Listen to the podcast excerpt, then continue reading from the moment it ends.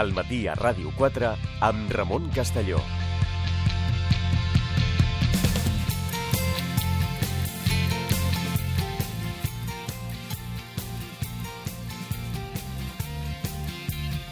Continuem al matí a Ràdio 4, a l'espai que mensualment eh, compartim amb l'economista, fiscalista, professora de la Universitat de Barcelona i assessora fiscal de MDV Legal Tributario. Anna Rossell, què tal? Bon dia. Hola, molt bon dia.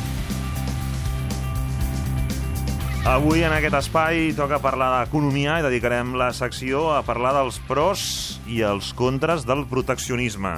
Laia Framis, expliquem-ho Sí. això. Aquest és un concepte que Donald Trump ha tornat a situar al centre del debat polític. Al seu discurs d'investidura, el president dels Estats Units va dir alt i clar Buy American, Hire American, una crida a comprar productes nord-americans i a contractar gent del país. En aquest mes i escaig que porta a la Casa Blanca, Trump també ha anunciat que traurà els Estats Units de l'acord de lliure comerç transpacífic i que vol renegociar el NAFTA, que és el tractat signat amb Mèxic i el Canadà des de fa més de 20 anys. I no només això, també ha carregat dur contra la Xina, a qui ha acusat de manipular els tipus de canvi de la seva moneda davant del dòlar per abaratir les exportacions i fins i tot ha deixat caure que imposarà aranzels importants als productes xinesos que entrin al país. Encara està per veure fins a on arribarà aquesta deriva aïllacionista de Donald Trump. De moment, tant la Unió Europea com el Fons Monetari Internacional ja han advertit que pot tenir un impacte negatiu per l'economia mundial. Creuen que pot generar guerres comercials i perjudicar la recuperació. Per això avui nosaltres volem analitzar pros i contres d'aplicar una política econòmica proteccionista per saber si és un bon negoci o no. Bueno, un tema fàcil, no? Facilíssim. és un bon negoci, com sempre, eh, hi ha més d'una part, doncs hi haurà una part que estarà encantada i hi haurà una part que no ho està. I també hi ha una tercera part que està enganyada. Val. Eh? Jo ara, aquest és el punt de partida, Sí. però, però sí que hi ha un discurs... O sigui, el discurs de Trump em, és eh, el, el tornar a fer Amèrica gran, és a dir, dona la sensació que el que pretén és recular. Sí. És, Americans- és, és, Americans és first. com intentar que la, allò de la globalització tirar enrere i anar a un punt eh, on fos beneficiós per, per Estats Units o sigui, sense els contres que això ha generat. Això és Bé. possible a dia d'avui, intentar com viatjar en el temps cap enrere? Bueno, tot és possible. Uh, sí que és veritat que els acords estan fins que deixen d'estar o fins que es denuncien doncs, uh, convenis. Uh, tot, tot són cicles i, i modes.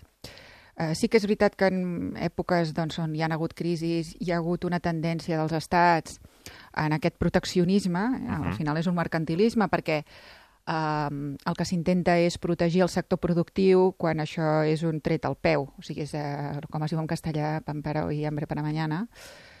Uh, de totes maneres, el Donald Trump uh, ho està dient, però ja fa temps eh, que s'està fent. Les, uh, Sí, el que passa que Trump ho diu, no? ell ho diu, ell ho diu perquè ell, doncs, eh, bueno, perquè políticament doncs, ell ja ha de tingut uns rèdits mhm. i això ja se m'escapa no, de, de lo que seria el nostre anàlisi, però sí que és veritat que mm, des, del, des del final de la Segona Guerra Mundial hi ha hagut una expansió del comerç mundial molt important, que això eh, mal li pesi a algú, doncs ens ha provocat i ens ha generat molta riquesa a nivell eh, global. Sí que és veritat que ha creat uns desequilibris que ja hi eren en alguns Mhm. països, però eh, en general això ha fet que els PIBs eh, doncs s'hagin disparat, el nostre nivell de benestar també. Lògicament és una economia doncs, mm, barrejada i, i, i, Mhm. i coordinada també amb unes polítiques eh, al darrere. Però sí que és veritat que el lliure comerç o tot el que hagi fomentat el comerç eh, ens ha provocat doncs, que avui puguem tingar, te- tenir tots doncs, un nivell de consum i de benestar doncs, eh, important, perquè si nosaltres tanquem la nostra economia i només podem comprar els productes nostres, això ja ens ha passat a casa nostra amb el tèxtil, per exemple, com he dit, és pan para hoy, hambre para mañana. Eh? Um, a partir de mm, la segona meitat del segle XX, més o menys, arran de la Segona Guerra Mundial, hi va haver una mm, expansió del comerç internacional entre totes aquestes nacions que van estar dintre d'aquesta guerra um, i doncs s'han firmat un munt de convenis per evitar Mhm. la doble imposició, tot el que ara una mica ens fa mandra o és, té- és sospitós d'algú. Per això et dic que tot allò que es va signar, que va propiciar l'expansió de multinacionals, de, els valors també d'aquestes multinacionals, um, i tot aquest creixement exponencial que hi ha hagut en el PIB, eh, doncs, bueno, eh, ara una mica es posen entredit. El senyor Trump eh, ho expressa i ho diu, i a més doncs, fa mesures que se li donen un cert eh, bueno, bombo mediàtic, però nosaltres també ja fa temps que estem eh, lluitant o fent una guerra, diguéssim, comercial, eh? eh no sé, ja han dit alguna vegada, lo dels gasos eh, contaminants dels Estats Units amb les empreses eh, europees, sí, que és... Apuntat. La, mm. Nosaltres doncs, tenim unes normatives, ara no està de moda el, el posar aranzels, no? Hi ha aranzels, però també hi ha les barreres no aranzelàries, hi ha moltes maneres de limitar l'entrada de productes. Eh? Com, a, com, com... Sí, si hi ha un sector que et ve de fora, que fa competència forta a un sector Bueno, estratègic oh, teu, hi ha mesures per fer coses. Home, m'invento una normativa. Clar, m'invento una normativa. Jo puc exportar cotxes des d'Europa als Estats Units? No, perquè no estan homologats, perquè allà l'intermitent està 10 centímetres per sobre de el no sé què. Allà l'airbag ha d'estar a no sé on. Ens inventem regles, normes sanitàries, de seguretat, llicències... Que sabem que... No? Exacte, és que al final això és una restricció, són man maneres de restringir l'accés. Uh -huh. val? Uh, la importació-exportació té una conseqüència, una manera de saltar-se això també és implantar filials, uh, i la veritat és que el tema del proteccionisme, ja et dic, ha passat diferents èpoques, és una cosa que des de l'Adam Smith s'està discutint, i també ha generat no només eh, conseqüències econòmiques, Mhm. també socials, el que hi hagi doncs, una expansió comercial a nivell mundial doncs, ajuda a l'intercanvi cultural, eh, ajuda a que hi hagi pau. Això és una cosa molt important, no? Quan les economies estan tancades, Tenim interessos comuns, per tant, és més difícil que... ah, efectivament, hi ha molts interessos creuats. Hi ha molts interessos creuats i interessa llimar a vegades doncs, aquestes um, tensions que poden sorgir i que crec que aquí a Europa doncs, eh, en som bastant experts en, en guerres i que convé doncs, que, no, que no tornin a passar. Uh -huh. el... Perdona, de fet ja es diu que la Unió Europea és l'invent perquè Alemanya no torni a causar una altra guerra, un altre conflicte. I que recordem, a començar amb el carbó i l'acer. Exacte, amb la seca. Sí, sí, sí. Um, a partir d'aquí, sí que també quan es defensa, quan hi ha arguments a vegades que s'han defensat el proteccionisme més enllà de Trump, eh? perquè jo aquí recordo el començament de la crisi, mm, al- alguns eh, que deien fins i tot quins codis de barres indicaven eh, que un producte era nacional i, per tant, eh, comprant això d'alguna manera s'intentava evitar la crisi té aquest component emocional també a vegades, Bueno, la però això ha de ser proteccionisme, lliure. no? El, el, el, comprem aquí perquè és el d'aquí i ajudem els d'aquí. Això està molt bé si és voluntari, però el d'aquí moltes vegades és més car, o pot ser més car, i jo he de tenir una llibertat d'elecció. Una altra cosa és que eh, se m'obligui. Aleshores és quan dèiem aquesta tercera Ja. part de gent enganyada que lògicament hi ha una propaganda molt Mhm. potent perquè jo vull produir i vull vendre, però en l'exterior no puc vendre perquè no sóc competitiu, perquè sóc car, perquè fabrico malament, eh? per lo que sigui. Uh, escolta'm, senyor del govern, uh, regula perquè no es puguin vendre uh, aquí productes com els que jo fabrico i per tant estic obligant a la gent d'aquí a que em comprin a mi. Per mi és perfecte, perfecte entre cometes, perquè el dia que hi ha una apertura, doncs eh, el meu negoci se, se, se n'anirà. Uh. -huh. uh, si no m'adapto, se n'anirà a, a Norris, no? Uh, Mhm. però estic obligant el mercat d'aquí, el treballador d'aquí, el consumidor d'aquí, a pagar un sobrepreu, un sobrecost, un, un preu d'ineficiència. Uh, hem de protegir els llocs de treball? Bueno, però és que hi ha altres sectors, és a dir, no, no tothom. Al final, si no, hem de fer tots, eh, si, no, si no després que hem de fer el, el 0,7, no? Allò de donem els diners, donem els diners, que ens sentim menys culpables, però jo no et deixo entrar aquí el tomàquet africà, per exemple. No? Aquí veiem, ara se'm tirarà a sobre tota la pagesia, eh, però clar, eh, no, perquè el, el producte higiènicament no està igual tractat. Bueno, no sé, jo el rento el tomàquet, no sé, higiènicament a dintre li fiquen alguna diferent, eh, quan aquí segurament també ja en tenim de transgènics. No sé, eh, ens inventem normatives i coses perquè no puguin entrar a canvi de donar-los eh, l'al- l'almoina, no? el 0,7. I realment tot aquest procés que estem tenint eh, eh, si un mira com està evolucionant a nivell mundial el comerç i el, els PIBs, des de fa ja uns anyets, el PIB d'aquestes economies desenvolupades estan anant a menys dintre de lo que és el, el, el perquè ens entenguem, eh, saps allò del Trivial, Mhm. no? On es van posant els formatgets Sí. del Trivial, Sí. doncs els formatgets d'Estats Units i d'Europa cada vegada són menys. I qui està posant més formatgets és Àsia, alguns països de l'Àfrica i Sud-amèrica, perquè ells estan contribuint més en aquest comerç internacional, pel que sigui, perquè són economies emergents, perquè ho fan millor, es podria analitzar cas per cas. La Índia, per exemple, no? que està, està doncs, eh, que se sale. Llavors, eh, clar, eh, nosaltres no fem les coses a lo millor tan bé o ens costa més i hem de posar restriccions. En aquests casos, moltes vegades són higièniques. Uh Mhm. -huh. Recordo quan es va s'estava negociant el TTIP, uh Mhm. -huh. que també ja es dona per mort des de fa temps, però ara amb el Trump doncs, eh, li donarem la culpa al Trump també, no? Um, No, és que ara hi ha- la paradoxa que es va aprovar el de Canadà, eh, Sí. com que Trudeau és aquest home que doncs, ara Sí, està com bueno. molt Sí, el Kennedy, canadenc. en contrast amb Trump, diguéssim, doncs eh, és una altra cosa i per tant, eh, en fi, a més amb la política amb els refugiats està com molt més vist Sí. a nivell internacional, bueno, molt ben vist de, de carrer, diguéssim, Sí, i, i en el canvi, gendre doncs, que tota sogra voldria tenir, Correcte. no? I clar, mm, ara hi ha hagut aquesta paradoxa que, que, que amb Canadà s'ha signat aquest eh, el CETA i, i doncs els Estats Units a partir de l'arribada de Trump eh, Bé, perquè els països i són lliures... Al, al, marge de les protestes internes que hi havia Clar, Europa. els països són lliures de signar acords i després doncs, eh, denunciar-los no? o suspendre'ls. Això és la sobirania de cada país. No? Fins ara faig una cosa i ara no. I això forma part de també Mhm. qualsevol contracte. No? Tinc un contracte de lloguer, tinc unes obligacions, quan deixen d'estar doncs, eh, compleixo la, el que ja ha establert en aquest Mhm. contracte doncs, per trencar-ho. No? O per no mantenir-ho. Bé, ara eh, hi ha aquesta tendència, propaganda, com he dit, Mm, el TTIP ja fa molt temps que es dona per mort, hagués sigut una gran cosa, però Um, me recordo quan la Comissió Europea ens va reunir aquí a Barcelona que deien per nosaltres és inamovible, uh, hi ha unes qüestions que pels Estats Units són intocables i per nosaltres és inamovible el tema sanitari. bueno, ja ho estem dient tot, no? Amb això és, aquests sectors no te'ls deixaré uh, no, no, no te'ls deixaré entrar a la meva economia, no?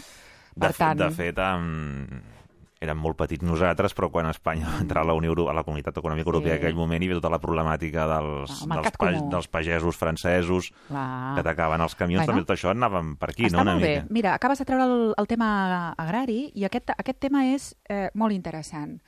El tema agrari és una qüestió estratègica de molts països. Eh, les principals economies del món, Europa, els Estats Units, eh, el Japó, és el sector més protegit que hi ha.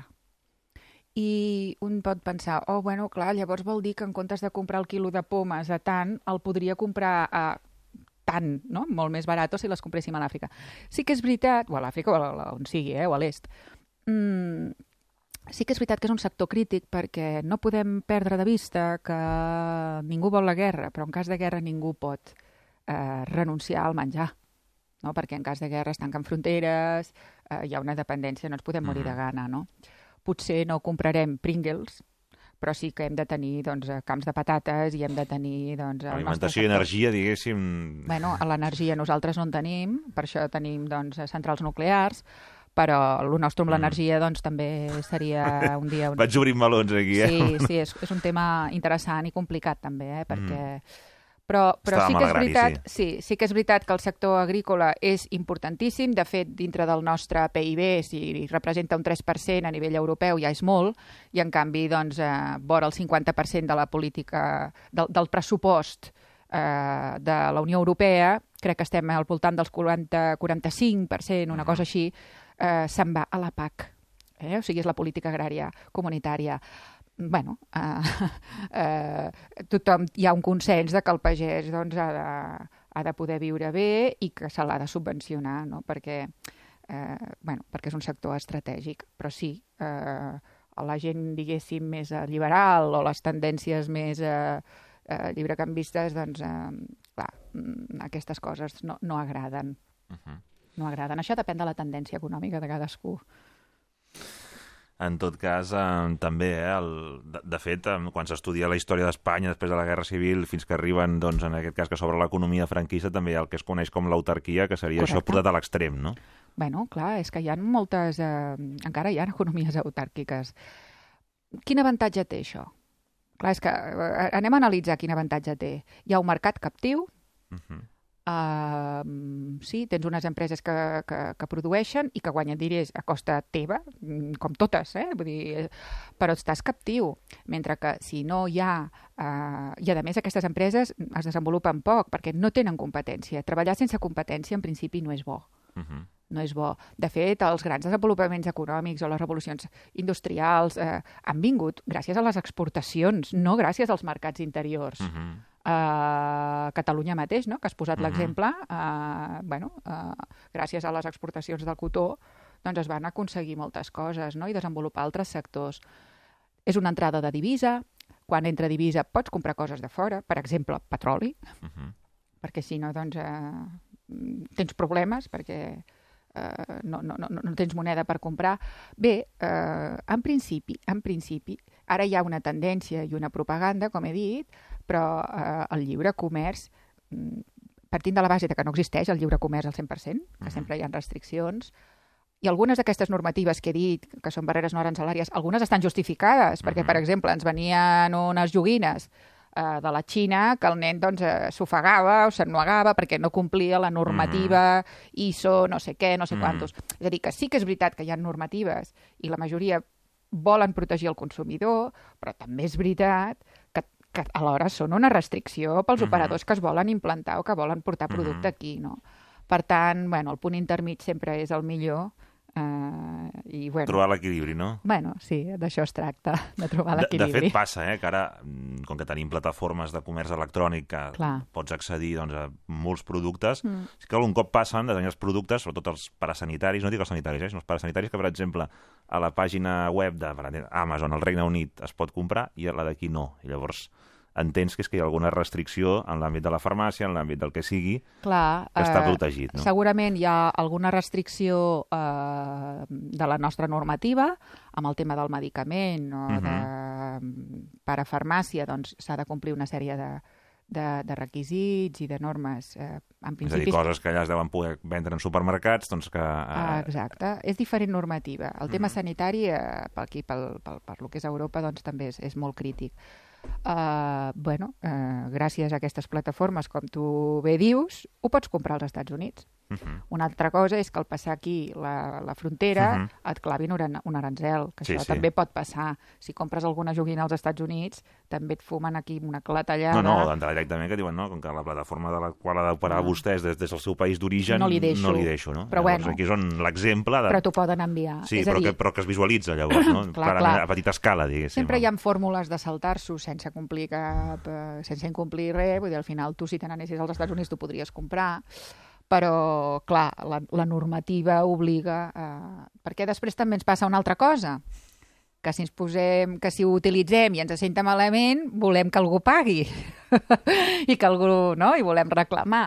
Um, aleshores, la normativa també serveix doncs, com a disclaimer no? per, Mhm. per, per tota aquesta gent que sí que compleix la normativa. Eh? I després hi ha el concepte aquest del dumping, no? De dir la Sí. competència, Què que això també moltes... Ah, clar, mm, Què és el dumping? és que això és molt discutible, perquè l'altre dia sentia un però polític... aquest seria un argument que ens donaria algú si doncs, et digués no, és que doncs, Mm. és clar, una competència basada en llocs on els salaris són mm, irrisoris i per tant tal, això doncs, protegir, clar, no beneficia ningú, diguéssim. Bueno, no beneficia a, a ningú, no? Beneficia el que està produint més barat, perquè li permet vendre, i beneficia el comprador, que també Mhm. pot comprar un preu més barat. Mira, m'encanta que m'hagis posat aquest exemple, perquè a Bangladesh, fins fa mm, 30 anys, el PIB era una línia recta.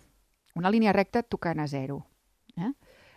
Des de fa... Des del 1990 i algo, gràcies a que s'hi van implantar allà empreses, eh, el PIB s'ha disparat, ha, ha fet un creixement exponencial, s'ha multiplicat per, no sé, si dic 10.000 em quedo poc. Uh, bé, uh, clar, uh, amb què vols desenvolupar econòmic? És que després volem que tots els països tinguin uh, no, teixit productiu i que es desenvolupin i que tinguin una economia del benestar. Com tindran una economia del benestar sense haver fet una revolució industrial? La revolució industrial no es comença fent una patent sobre Google, perquè això, per fer això, requereixes abans tota una Si sèrie... per arribar a de Silicon desa- Valley has de... Exacte, per arribar a fer un Silicon Valley, què s'ha de fer abans? Doncs una manera de començar una revolució industrial en qualsevol territori pot ser, per exemple, posar un taler una cosa tan bàsica com posar un taler. Passar d'una economia d'autoconsum total, de jo m'ho faig tot i faig un, un intercanvi molt bàsic, també la revolució agrícola, mm. és a dir, hi ha una sèrie de, de, de, de, de patrons que es compleixen. Deixem-los que, es, que es desenvolupin. És que, clar, fan dumping salarial. A veure, un moment, són esclaus o ja eren... A veure, les castes allà han funcionat des de fa molt temps. Aquesta persona que avui té un salari molt per sobre de fa 30 anys i que eh, estan produint d'acord amb com... Aquí no se'ls ha dit com han de produir, eh? Jo, potser, eh, potser se'ls hi podria millorar, però aleshores potser es quedaran fora del mercat. Jo no defenso l'esclavitud, però ells ja produïen d'aquesta manera. El que passa que ara produeixen molt més i estan sent més productius. I en comptes de fer-ho manualment, al final posaran, han posat talers, etc. A més a més, allà els salaris es negocien per sectors, amb la qual una persona que treballa al tèxtil cobra, mmm, no sé, 500 vegades més que, el sector, que qualsevol altre sector. No? Um, bé, sí que és veritat que les empreses d'aquí podrien, eh, algunes jo crec que ho tenen, un codi de bones pràctiques, on milloren les condicions laborals d'aquesta gent respecte de les que tindrien per un productor local, perquè allà hi ha molts productors locals i molts fabricants locals, Um, però clar, tu vas allà i dius, oh, clar, és que estan en unes condicions inhumanes. Bueno, uh, sí, però si els hi poses una seguretat social del 30%, que tampoc depèn de tu, depèn d'aquell país, aleshores ja no compensa produir allà. De fet, les empreses es deslocalitzen, no? Se'n van a produir, doncs, eh, hi ha unes eh, corrents des dels Estats Units i des d'Europa, es va a produir a Àsia, es van a produir a altres llocs, abans hem parlat de la Índia, perquè tenen, eh, bueno, a la Índia més parlen l'anglès, molt bé, i això doncs, és una cosa que facilita respecte, per exemple, a la Xina, que no, eh, estan dintre de la Commonwealth, bueno, eh, clar, cada, cada, eh, les multinacionals són lliures d'implantar-se allà on vulguin, complint la normativa d'aquell país, i el país és lliure, com aquí, quan va venir la, la Fiat, no? Què passa? que només, poden, només ho podem fer nosaltres i els altres no. Jo crec que és una reflexió que ens hauríem de fer, de dir, bueno, ells també tenen dret a desenvolupar-se, de fet ho estan fent, ho estan, estan creixent, i clar, això a nosaltres, doncs, a lo millor a algun productor d'aquí no li agrada i la manera de convèncer a tothom és eh, això, no? Eh, el producte que jo compro aquí, que es quedi el diner aquí. És un tema nacional, nacionalista, no? Això l'Abraham Lincoln ja, ja ho va dir, no? Eh, tinc aquí una cita que diu... Bueno, està en castellà, però sí, sí. aquest home parlava en anglès. uh, jo no sé gran cosa d'arancels, el que sí sé és que quan compro una jaqueta d'Anglaterra, jo em quedo amb la jaqueta i Anglaterra amb els diners eh, mentre que se li compro als Estats Units em quedo amb la jaqueta i als Estats Units amb els diners. Està molt bé, si tu vols fer això, però potser ha de ser voluntari perquè eh, en aquest moment, quan tu has de dir això, és perquè la sortida natural és comprar la jaqueta d'Anglaterra. Potser per la qualitat, potser per la marca, potser pel preu. Mm. Perfecte, doncs. Bueno. No, mira, ha donat de si el tema i el que donaria. Bueno, dona, dona de si. dona, dona de si. si. Anna Rossell, eh, en fi, economista, fiscalista, professora de la Universitat de Barcelona i assessora fiscal de MDV Legal Tributario. Moltíssimes gràcies, Anna. A vosaltres. Al matí a Ràdio 4, amb Ramon Castelló. Informació i anàlisi d'actualitat des de tots els punts de vista. Entreteniment i propostes a l'abast de tothom. Al matí a Ràdio 4, amb Ramon Castelló. La cultura del consum ens ensinistra a creure que les coses passen perquè sí. A Wonderland descobriràs que el perquè sí no té per què. Wonderland, dissabte i diumenge, de 3 a 4 de la tarda, a Ràdio 4. Wonderland, amb Rosa Gil. Segueix l'actualitat de Ràdio 4 també a internet. Clica rtb-e.es barra ràdio 4. Entrevistes, reportatges, notícies, esports. A Ràdio 4 a la carta hi trobaràs el més destacat del dia i de la programació de la teva emissora. Clica rtb-e.es barra ràdio 4. Ràdio 4 també a internet. La primera en català.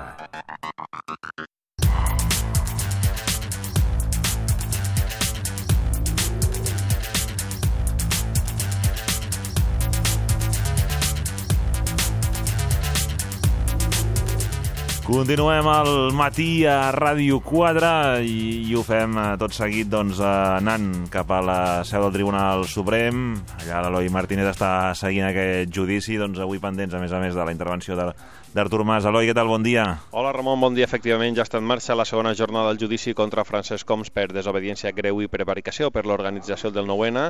Avui és el torn per als testimonis de la defensa, un total de 13, l'últim d'ells programat per a la tarda. El més important, el d'Artur Mas. L'expresident de la Generalitat no té l'obligació de prestar jurament i podrà acollir-se al seu dret de no respondre les preguntes que consideri que el poden perjudicar en la causa que té oberta al Tribunal Superior de Justícia de Catalunya pel mateix motiu. La jornada ha començat amb la declaració de Fàtima Soro, directora de l'assessoria jurídica de Fira de Barcelona, on es va celebrar la roda de premsa del govern posterior al procés participatiu del 9 de novembre de 2014. Ella, a preguntes del fiscal, ha reconegut que després de la suspensió del Constitucional del 4 de novembre, la Generalitat no els va demanar que aturessin els treballs. Las tareas de montaje se Las tareas realizaron, de montaje, se, sí, sí, se realizaron los días 3 a 7 inclusive. Bien, ¿En algún momento después del día 4 llegó alguna orden de parar o de...? En ningún momento. El portaveu al Congrés del Partit Demòcrata Català arribava avui al Suprem acompanyant només per la seva dona. Ahir Francesc Homs va declarar-se responsable dels fets que l'imputen, però considera que no són constitutius de delicte. Entre d'altres coses va dir perquè la prohibició del Constitucional no era clara. Continua la declaració de testimonis en aquesta segona jornada del judici. Ara Ramon amb Carles Fabró, cap de gabinet del Departament de Relacions Externes i de Protocol de la Presidència. Doncs moltíssimes gràcies, Eloi Martínez, des del Tribunal Suprem. Gràcies. Fins ara.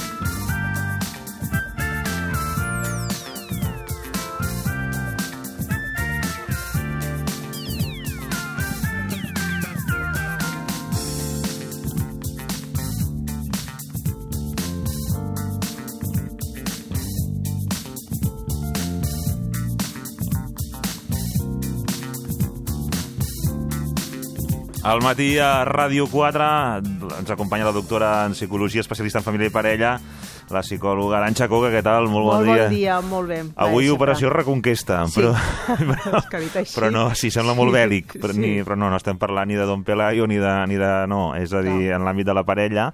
Abans de res, però, hi ha una cita que recordarem també al final de l'espai, Sí. que és perquè tots els que sou seguidors doncs, de l'Aranxa ho tingueu clar. Moltes gràcies. Doncs mira, la setmana vinent, a l'últim llibre que vaig publicar ara fa un anyet, justament Sí. sobre has- parelles i compatibilitat, vam comentar aquí, sí. Doncs el presentaré al llibre, a, a la llibreria del Prat.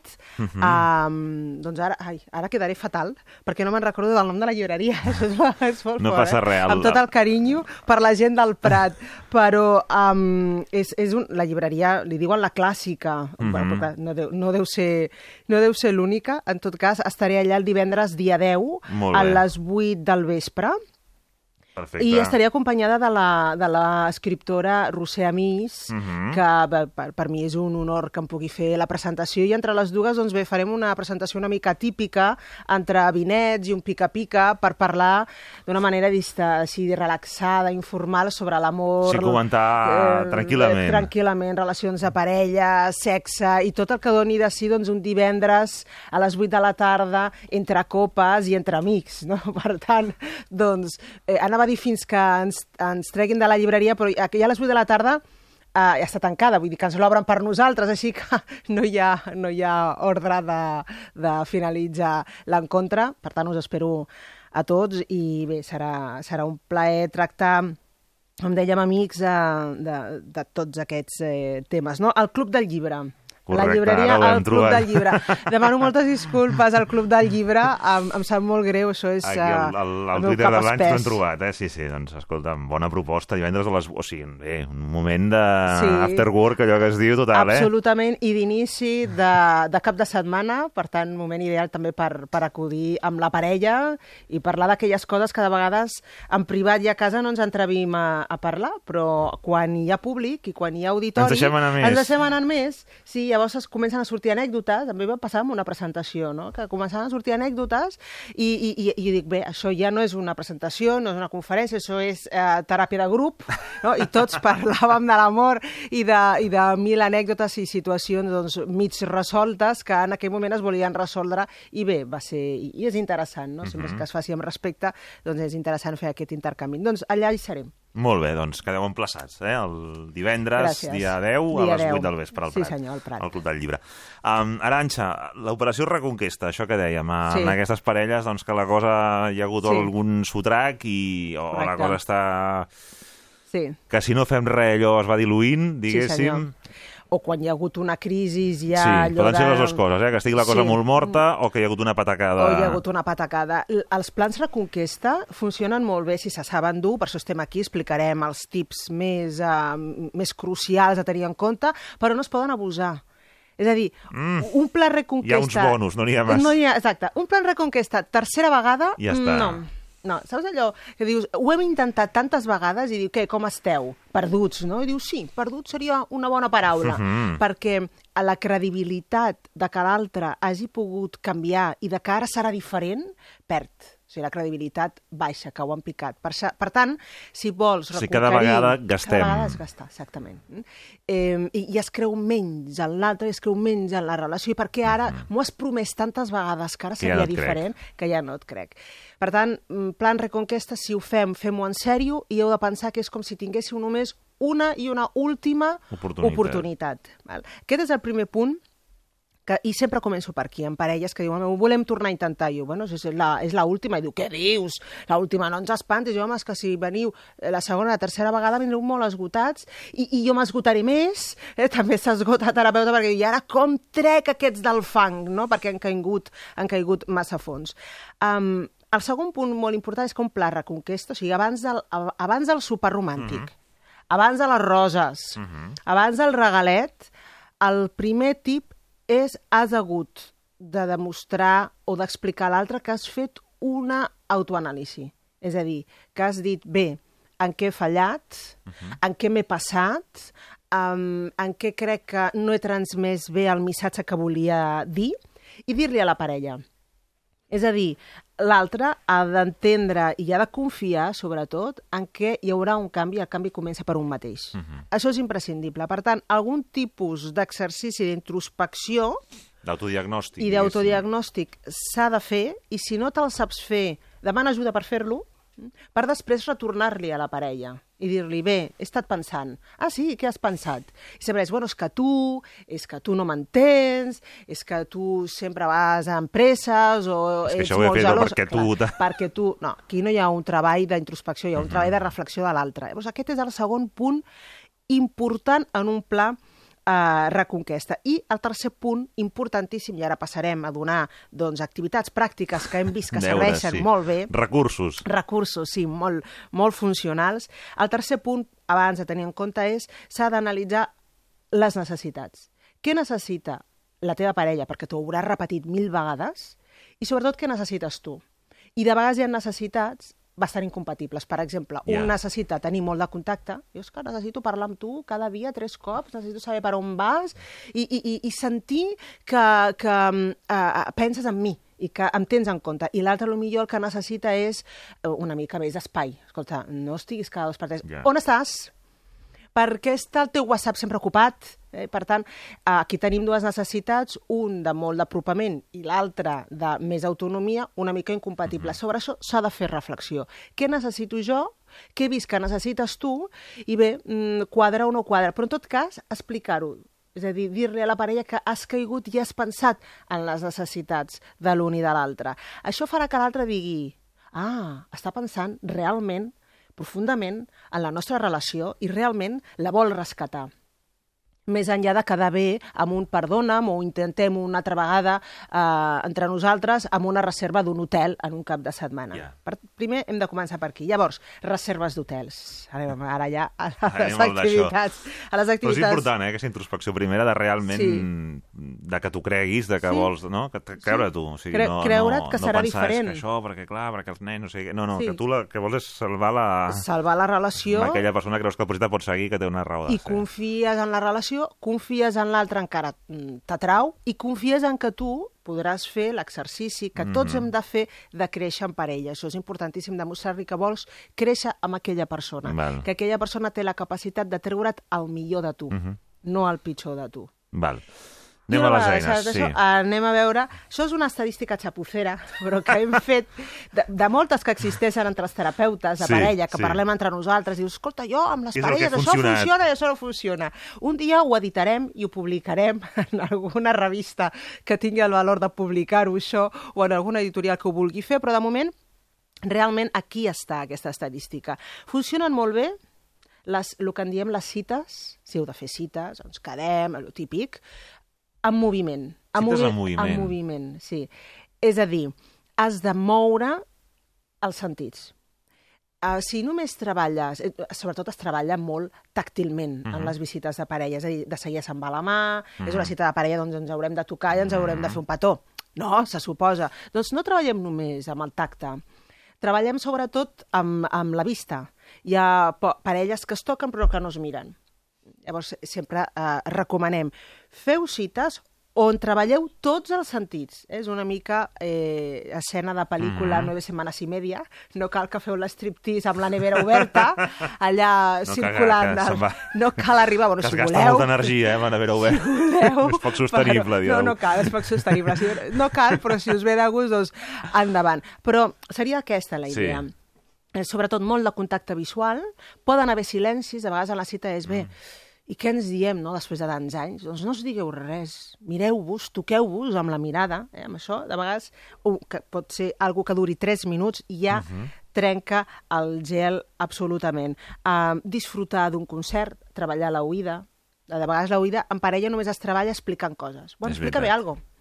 Bueno, doncs mira, aquesta setmana he fet Sí. la feina... I què has està. fet, no? I què has fet? És, és el típic, no? I què, i què t'explico, no? Ja ens coneixem tant, no som dos estranys. Què t'explico de la meva vida, no? Què de nou? Doncs, què de nou? Llavors, eh, treballem la oïda, per exemple, sabem que els concerts funcionen molt bé, i sobretot aquells concerts on eh, mm, eh, s'allibera adrenalina. I, Per tant, Mhm. concerts on ballis i on saltis. Això, fixa-t'hi, fa una desinhibició Mhm. dels sentits, que moltes vegades la parella que està en crisi està molt bloquejada, Mhm. Està molt poc viva, t'ho diuen, tenen el que se'n diu, de vegades símptomes disfòrics, estan molt poc eufòrics, hem de sacsejar eh, Molt, sensorialment. molt, apalan, molt aplatanats, no? Molt aplatanats, Anestesiats, sí. Hem de fer, I han de fer l'esforç de fer-ho. Dius, ara hem d'anar a un concert. No, Però sí, és que si no comencem... Amb... Hem de començar per alguna banda, És que no em ve de gust. És igual. A mi em diuen, bueno, quan em vingui de gust, bueno, esperem asseguts. Quan, quan vingui allà la inspiració, escolta, s'ha de... És a dir, quan em vingui de gust anar al gimnàs, no. Tu vols alguna cosa, et forces i vas al gimnàs i treballes. Doncs és exactament el mateix. Per tant, s'ha de fer un esforç en el pla de reconquesta. Un canvi d'imatge. És el segon. bé. Sí, molt, però molt, que dius, que superficial som. No, no, funciona molt. I no cal que sigui un canvi radical, no. Eh, un, però, Un per, per exemple, uh, tampoc un canvi de vestuari molt Mhm. bestial. Ara, de sobte, doncs, jo què sé, ets una fashion victim. No, no cal. Però um, el, el canvi de pentinat en els homes, per exemple, dius, s'ha anat a la perruqueria, ell, no? Uh, dona a l'altre una imatge, enviem un missatge de hi ha un canvi. Mhm. És un canvi, en aquest cas, d'imatge superficial, però d'alguna manera ja projectem la idea de que això serà diferent. Mhm. Per tant, hem vist que els canvis d'imatge, doncs, eh, de, de, de, com deia, de, de pentinat, a canviar un, alguna roba, Mhm. um, ja no et dic posar-se en forma. Dius, Mhm. oh, és que està com més prim, s'està cuidant. L'altre dia ja va deixar de menjar allò i tal.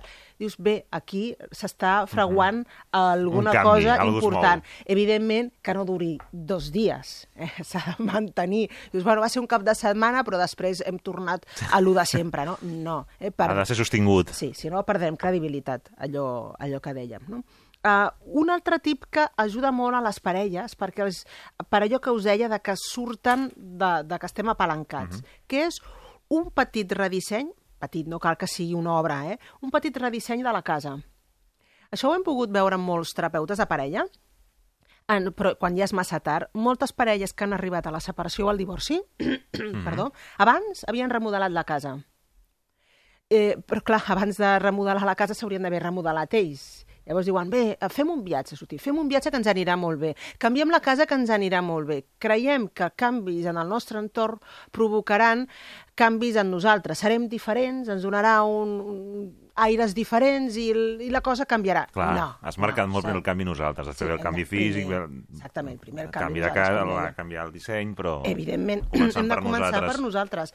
Si no, és il·lusionar-se o crear una fantasia Mhm, de que no. canviar d'escenari ens canviarà. Això no. Ara, si és a l'inrevés, reforça el canvi que estem fent interiorment. Per tant, escolta, una cosa tan senzilla com i per què no posem ara la tele aquí i el sofà allà? El canvi de I dius, sofà de lloc. El canvi de sofà. Funciona molt, Ramon. És veritat, és un clàssic per una raó, per algun motiu. Funciona moltíssim. Um, ja no et dic canviar llençols. Sí. Eh, Té, té un simbolisme el canvi de llençols. Per què no llancem els llençols antics i comprem de nous, no? Estem fent plans per tocar-nos, en el fons.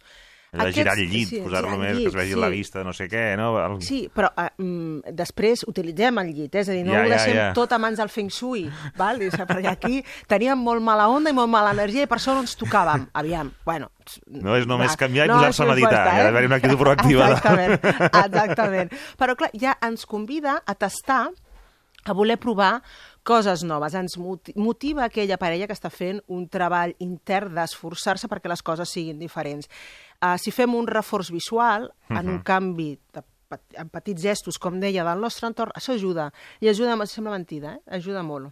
És, és com que ens motiva, ah, bueno, hem fet algun canvi a casa, oi, quin canvi d'aires, no? Mira, ja ens sentim que som diferents, ja no som el Ramon i ja no som la Maria, no? Ja som dos, dos individus diferents.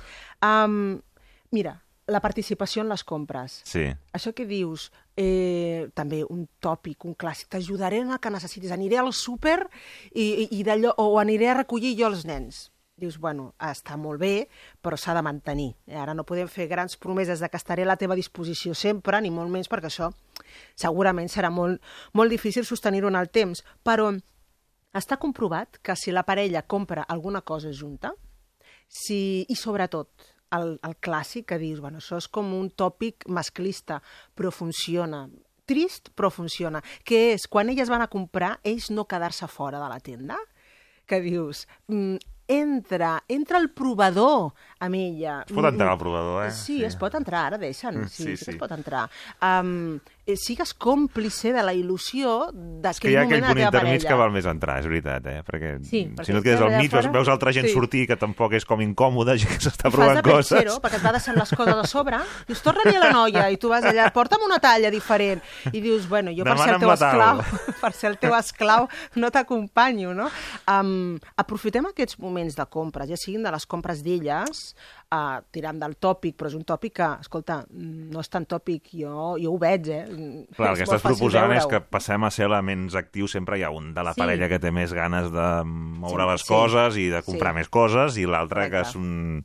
Sí, va seguint Bueno, que- per no quedar-se a casa, o però va seguint però no va ja seguint. fins un dia que s'ho troba, o que... No, Sí. aquí proactivament decidim què Sí. comprem, o diem la Exacte. nostra, o com... Il·lusionem-nos I fer- per allò, no? Exactament, i, si, i en cas que no t'il·lusioni en absolut, perquè dius, mira, és que això és la il·lusió d'ella, a mi que... Me... Bueno, A mi tant me fa que el sofà estigui aquí o estigui... Eh? eh, fes-li un comand. És a dir, si tu dius, mira, el que tu vulguis, és la pitjor resposta que es pot donar. Sí, no es pot dir No es pot dir el que tu vulguis. Decideix tu, que és a tu qui et fa Tu il·lusió. manes, tu manes. Tu manes. A mi tant me fas. Li estàs enviant el missatge... El missatge directe sembla que sigui et dono llibertat Sí, i el poder sí, absolut. sí. Aquest sembla el missatge directe, però no. No és el, perquè si fos estàs aquest el missatge directe, una- m'importa. Natal, el que... Quatre pitos, uh, acabem amb això ràpid, eh, decideix tu i marxem a casa, li estem enviant aquest missatge subliminal a la nostra parella.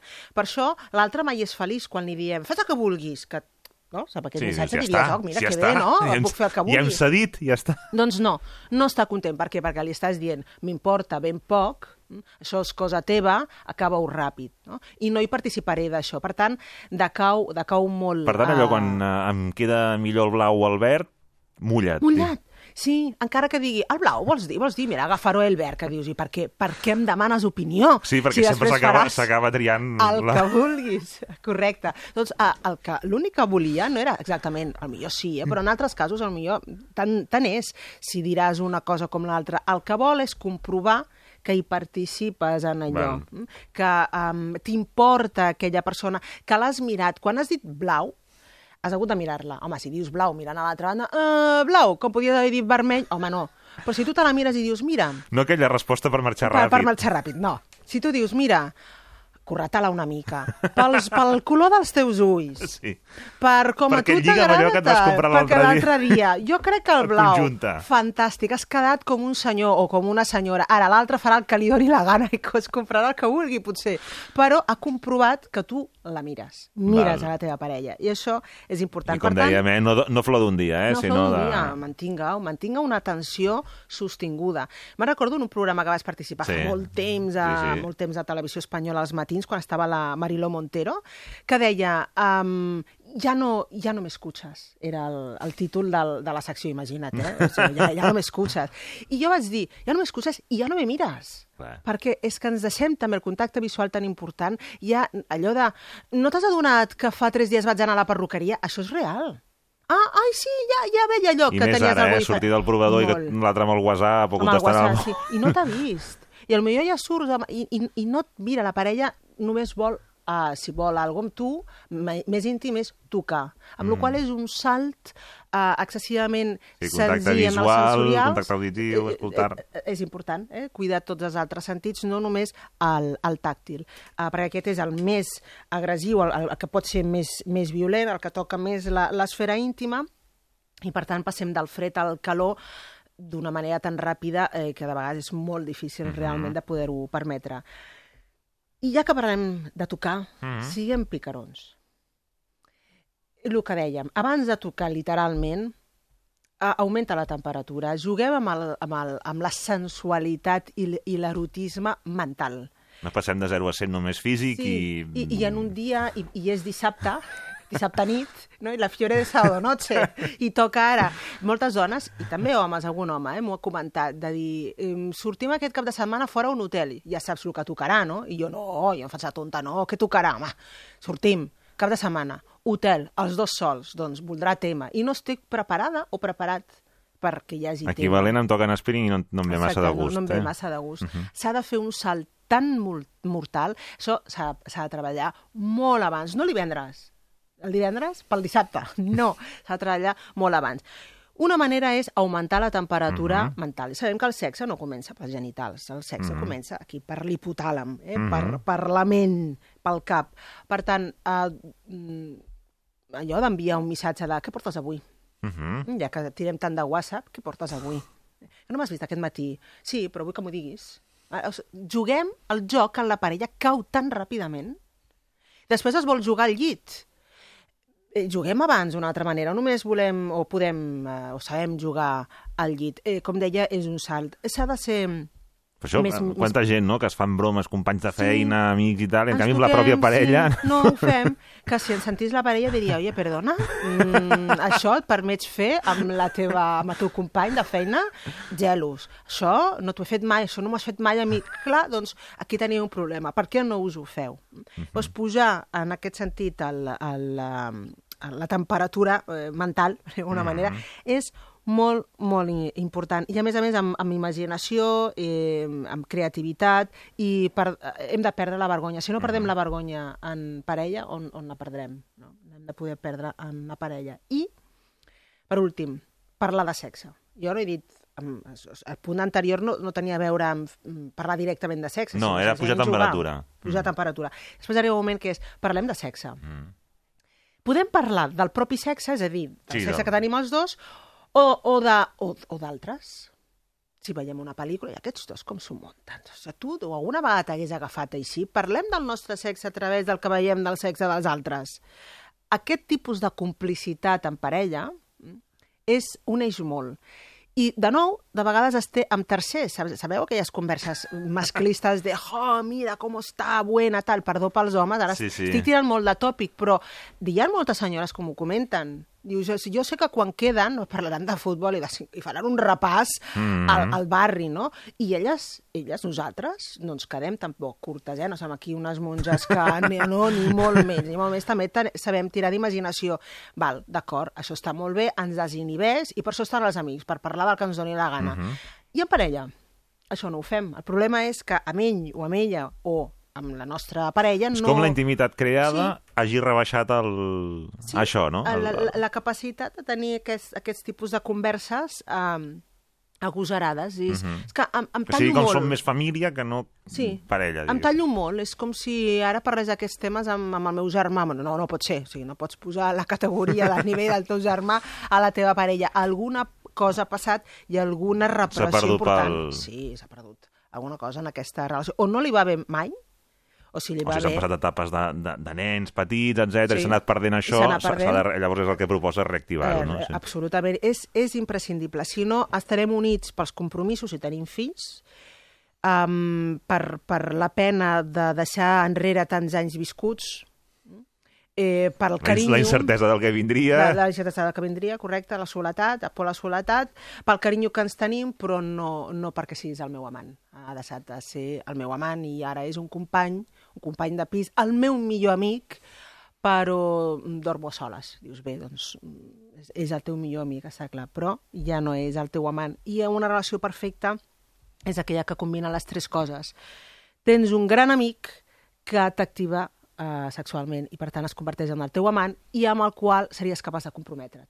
Oh, Aquests tres punts clar. és a la, És la fórmula màgica, La no? fórmula màgica, els tres factors de la relació que se'n diu relació de parella completa. Per tant, parleu de sexe Uh -huh. i tingueu sexe. Uh -huh. Parlar de sexe immediatament després de tenir sexe, no.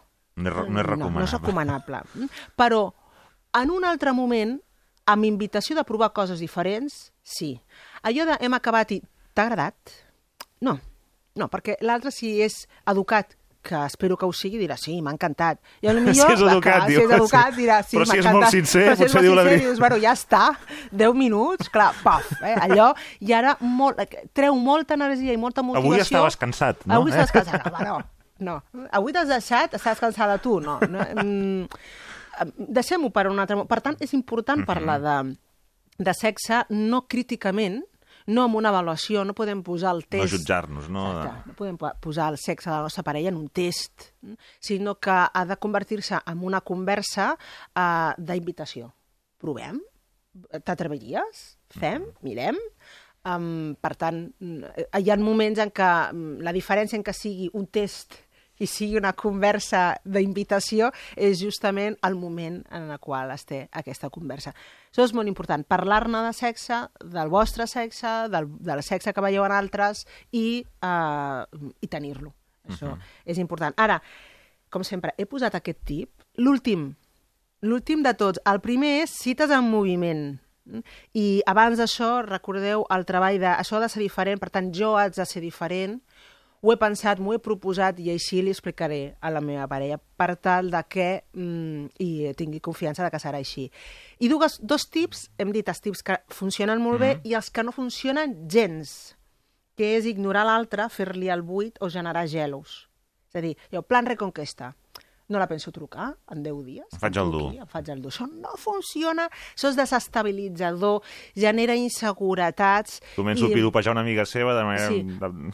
Ah, un ex, de sobte. Ah, ara has fet en el Facebook, has uh, Sí. convidat, t'has fet amic de fulanito, de menganita. Eh, fa temps per... per fer un cafè i crec que sí, que potser ara és el moment de... Això no funciona, genera molta, mm, eh, molta incredulitat del canvi personal, desestabilitza, genera molta Mhm. inseguretat, No tant en la bé. Persona com en la relació. Per tant, no, no són tòpics d'aquests que hem de tatxar absolutament. Um, mai vulgueu que una persona s'interessi per vosaltres perquè l'hagueu desestabilitzat o l'hagueu fet sentir insegurs o, o insegura. Deixeu que s'apropi justament donant-li el contrari, eh? fent-li sentir que té el poder eh? per cridar-vos l'atenció. Aranja Coca, moltíssimes gràcies. Gràcies a vosaltres. Arriben les notícies i seguim.